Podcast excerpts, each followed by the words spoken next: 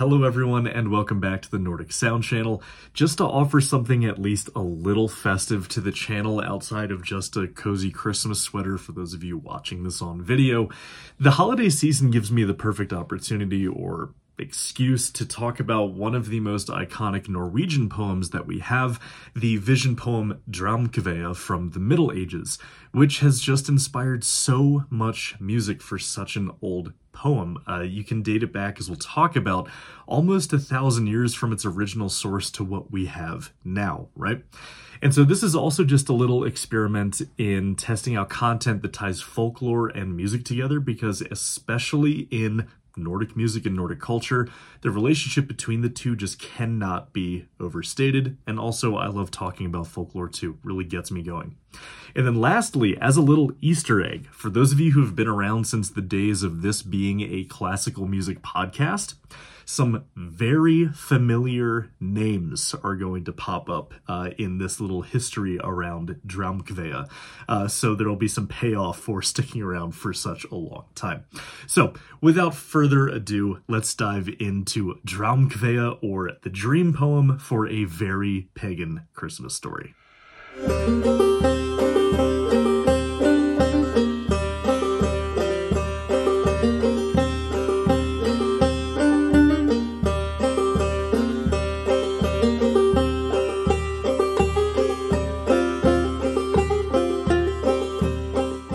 So before we get into the meat of the poem, let's lay down some important context around a little concept called religious syncretism.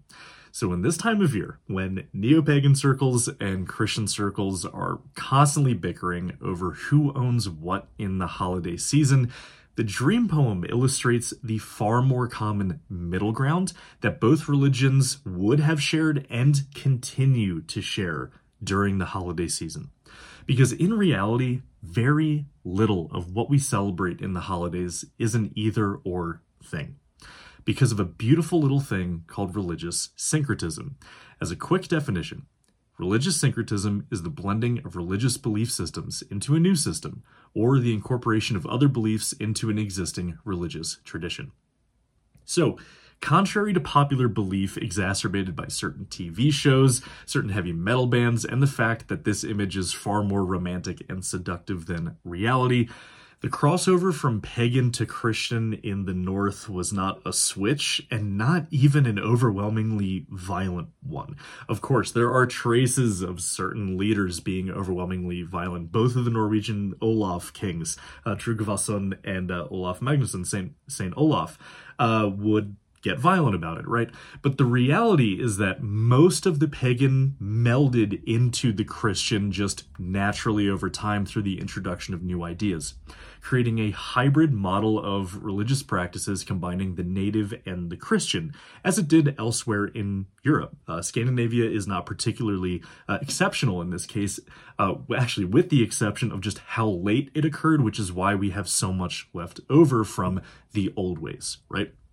So, now the cool thing about the Middle Ages, and both I and Mathias Nordvig will argue this to the death, is that because of the high level of hybrid practice of religious syncretism, the Middle Ages are this trippy, awesome time period where the country folk were still thoroughly pagan in belief, tradition, culture, and even behavior, but with this shiny new Christian veneer on it, right?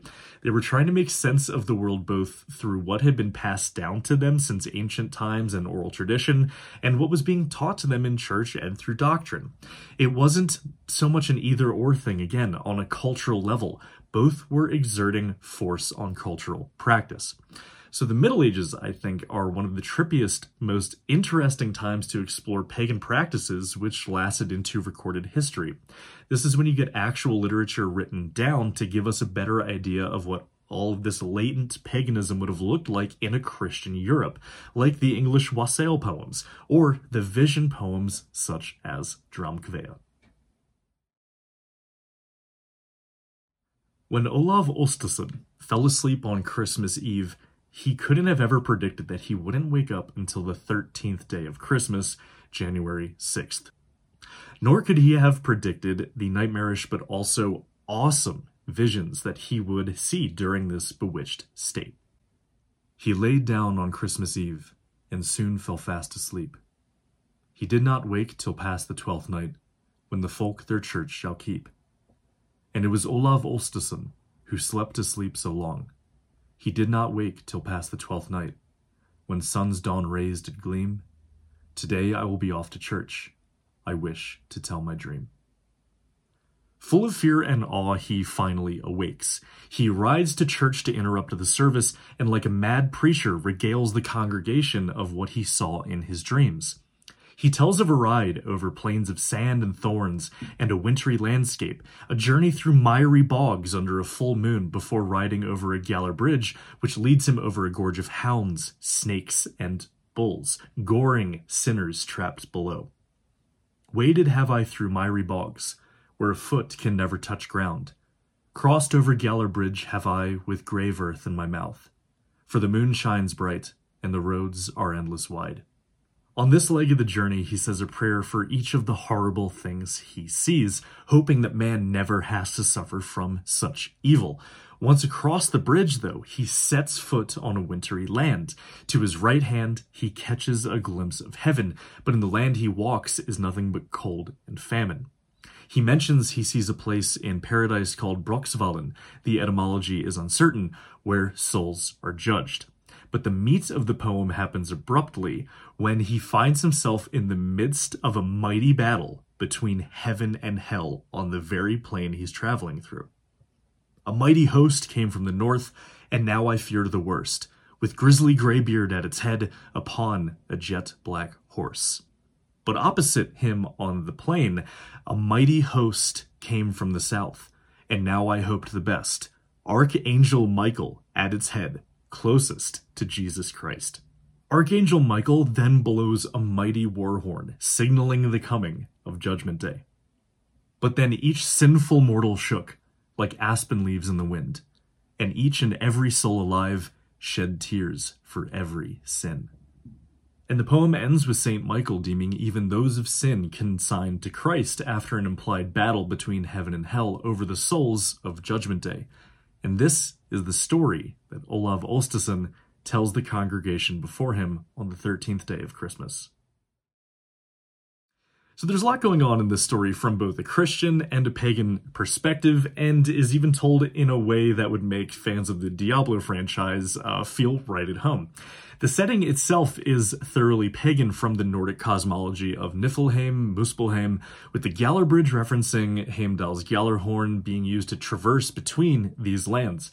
And something about the name Brokksvalin sounds very Old Norse Asgardy to me, especially with its place in the paradise of afterlife. Then everything else is thoroughly Christian besides that.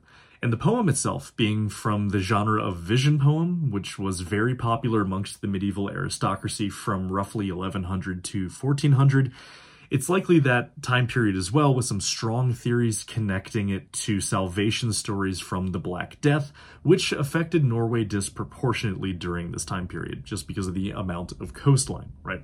So, from my view, I also think that this could be a Christianized medieval retelling of the popular Baldur's Dream uh, from the Eddic poetry, uh, because of just how many parallels there are. Or I could just be overstepping there, and that's a little bit of fan fiction, but who knows? Now, bringing this back around to music, yes, this poem was written down, but it primarily survived in Norwegian cultural conscience into the 1800s as a folk song. From a pattern I've observed as a mere researcher is that a poem that ends with kvaya kvaye uh, etc., are typically sung. So this comes as no surprise for me. But what's more important is that this poem and folk song were collected by our good buddy Olea Crøger, the wandering bard who collected so many ancient folk songs and folk tales that we enjoy today in collaboration with Asbjørnsen and Moe, Ludvig Mathias Lindeman, and Magnus Landstad.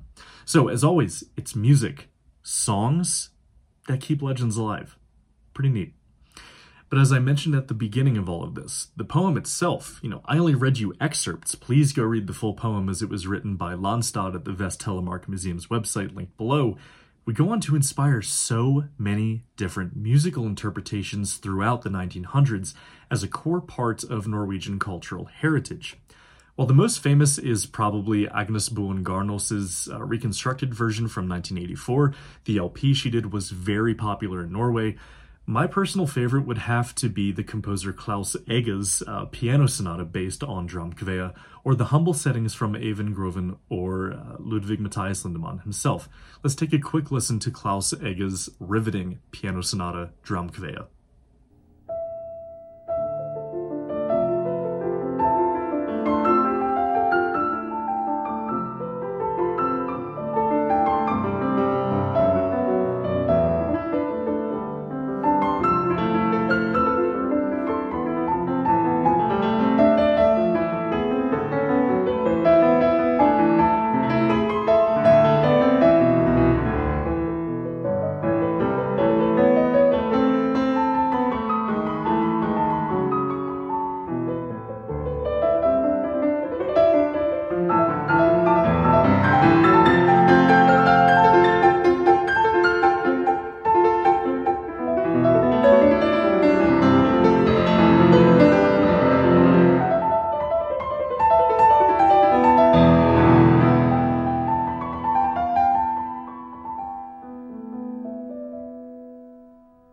So, I want to wrap up by highlighting just how interconnected all of this is when talking about Nordic music. We're not just talking about notes, chords, or instruments here. We have a medieval poem tied to both Norse and Christian cosmology, influenced by Eddic poetry and kept alive by country folk song lasting almost a thousand years until it's picked up by folklorists looking for Norwegian cultural heritage in the 1800s. And from there, it's transfigured into so much beautiful music across such different genres, all as a core part of the Nordic story world that we've all come to know and love. All of this comes together right here in Draumkvedet to tell you a beautifully weird pagan Christmas story through the power of song. Happy holidays, my friends, and I'll see you in 2024.